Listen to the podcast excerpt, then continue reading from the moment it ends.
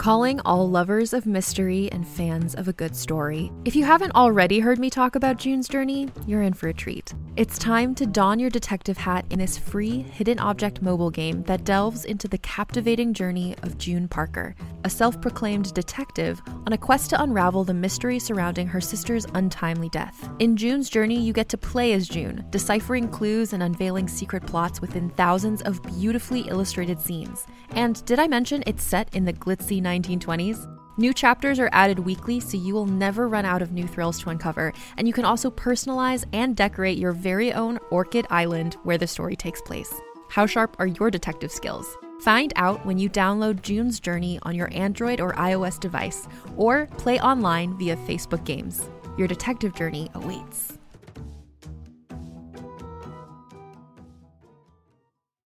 Every five minutes, someone dies while waiting for a compatible donor heart, liver, or kidney. On a remote island in Lake Superior, a team of geneticists strive to engineer an animal with human compatible organs, thereby saving millions of lives. But these ancestors are not the docile herd animals they envision. Instead, the project spawns something big, something evil, something hungry. Ancestor by number one New York Times bestselling novelist Scott Sigler is available for free on Apple Podcasts, Spotify, or wherever you get your podcasts.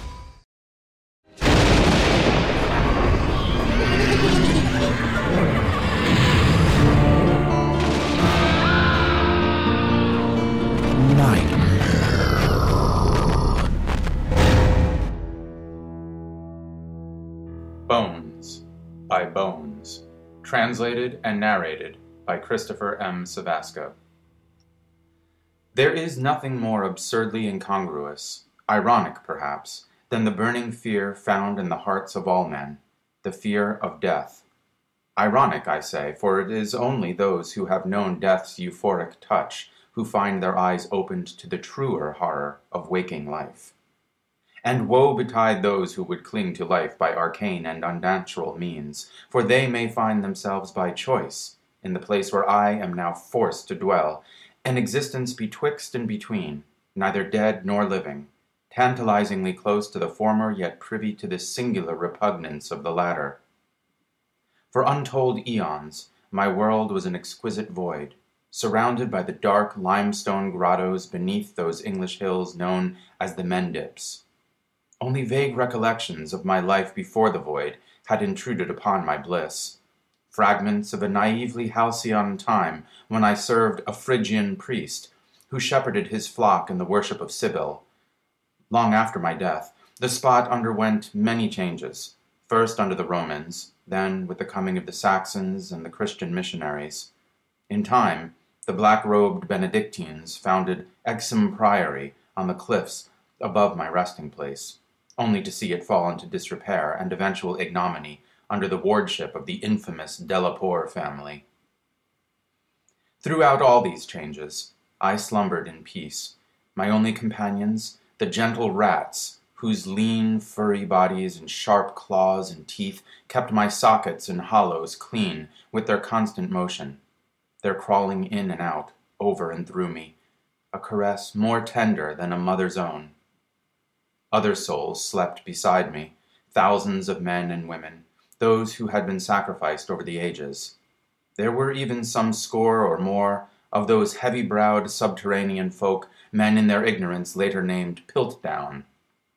They were ever there, I suppose, though I never knew it, until life once again intruded upon my insensate structure. I stirred fitfully for the first time in my long sleep during the summer of 1923, when that hapless descendant of the de la Poers thought to restore the ruined abbey to a place of habitation, but delved too deep into the fetid grottos. I have since learned he was taken away to an asylum, after which the abbey was razed by the crown, blown up in such a way that it collapsed into the deep caverns. Better I had been buried deep in that shifting of earth, lost and forgotten like Piltdown Man, resigned once again to such deep abeyance that living men thought me only a hoax, something not only gone, but that had never been. Instead, cruel fate exposed my remains through a crack opened up by the explosions, laying my bones bare to the sun's harsh, unforgiving glare.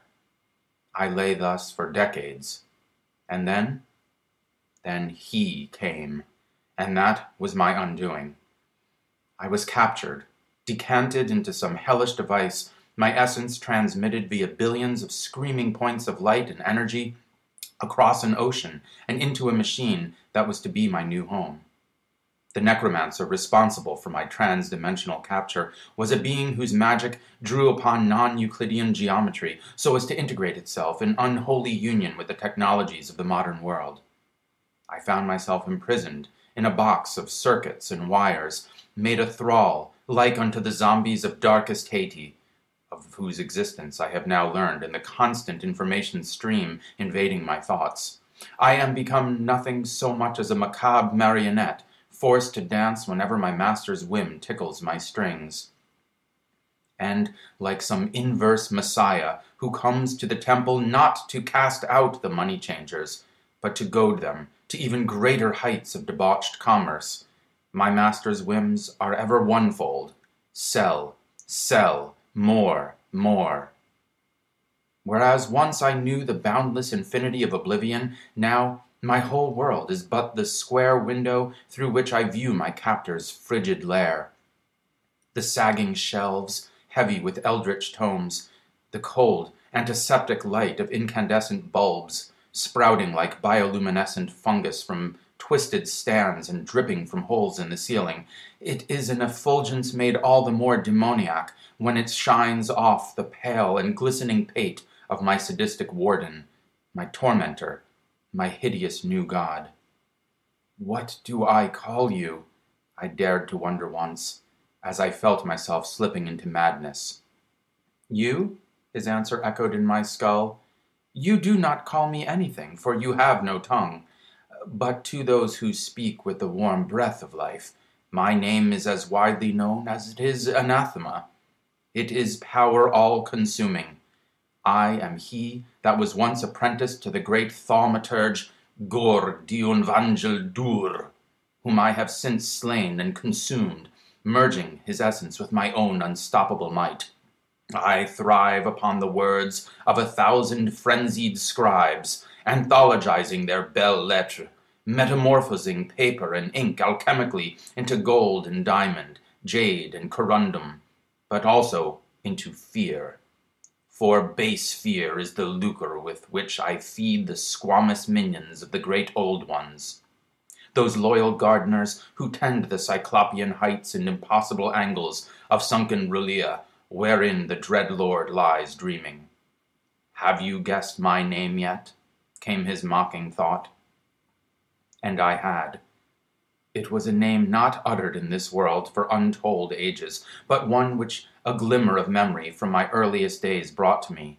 For in those days of my all but forgotten life, who had not heard, whispered on the wind, the name of that being who published the very nightmares that plagued us all when in sleep we entered the realms of Morpheus? It was against those nightmares the Phrygian priest I once served had railed when he prayed, warding us from their sway, warding us from that antediluvian entity who crept into our moments of slumber and would have harried us all the more had the mother Cybele and the great Attis not kept him in check. Jai, Jai, Ai, that is what he was called. Back now, unfettered, from whatever black and pestilential prison had held him all these long years. Once again, he brings terror to the gibbering masses, no longer do the forgotten gods of Phrygia ward mankind. No more are those hideous dreams relegated only to the fragile minds of dreamers and to the arcane books in which mad fools betimes recorded them. Now they are released regularly, week by week, month by month, in the form of Nightmare, a virtual tome of blasphemous horrors transmitted via light and electric charge and silicon juju through the ether and into every human dwelling. It is a publication so unspeakably loathsome that Unaussprechlichen Kulten, De Vermis Mysteriis, and even the dreaded Necronomicon become light-hearted collections of children's nursery rhymes by comparison. And I am to be its champion its huckster, its shill, crawling into unsuspecting homes like some cosmic spider whose worldwide web stretches everywhere, dancing whenever my master bids me awaken again from those much beloved slices of death that fall between the brightenings of the screen through which we interface. Time to dance, Bones, is how he bids me rise, and that, now, is the only name I have. Bones. I am reduced to nothing more than a word for the brittle amalgam of osseous artifacts that once gave structure to my clinging flesh. Femurs, with which to dance, metacarpals, and phalanges with which to beckon, toothy jaws to spew the rhetoric of snake oil salesmen and carnival barkers. I had another name once, forgotten even to me, lost in the tenebrous mists of time. Now I am only bones. I have no voice, no thought, no desires but those of my master. And here he comes now. Ah, help me! I don't want to live. Leave me in the Stygian blackness, I cry. But he is insistent, unmoved by my pleas. His head appears, rising in the screen's square like some waxing gibbous moon. Magna Mater, please kill me. Attis! The master's commands scrawl themselves across my sky, my world, my essence. Sell, sell, sell.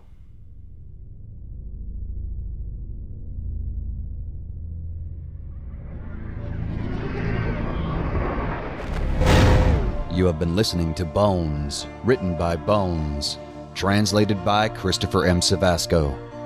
Bones had another name once, lost to the ages. In that tenebrous stretch between the building of Stonehenge and the ascendance of the Romans, he served a Phrygian priest, a worshipper of Cybele, in the hills near modern day Cheddar, England. Buried for eons in the limestone grottos beneath Exham Priory, his skeleton was exhumed via some unspeakable form of computerized necromancy and he currently works as the marketing shill for Nightmare. He misses the rats that were once his sepulchral bedfellows and longs for a return to oblivion. Every Nightmare sale equates roughly to 18 seconds of sleep mode for the device in which Bones is imprisoned. Although this holds true only for non Euclidean spacetime, whenever you buy an issue of Nightmare, Bones experiences a much beloved approximation of death. Christopher M. Cevasco writes fiction inspired by history, his short stories have appeared in Black Static, A Field Guide to Surreal Botany, and the Prime Books anthology Shades of Blue and Gray, Ghosts of the Civil War, and Zombies, Shambling Through the Ages, among numerous other magazines and anthologies. From 2003 to 2009, Chris was also the editor publisher of the award winning Paradox, the magazine of historical and speculative fiction. He is seeking representation for a recently completed historical thriller about Lady Godiva and is currently working on a novel of English resistance and rebellion in the years immediately following the Norman conquest. Learn more at www.christophermcevasco.com. You've been listening to a special bonus episode released on April 1st, 2014. This podcast is copyright Nightmare Magazine 2014. And that does it for this podcast. Until the next time, sleep tight.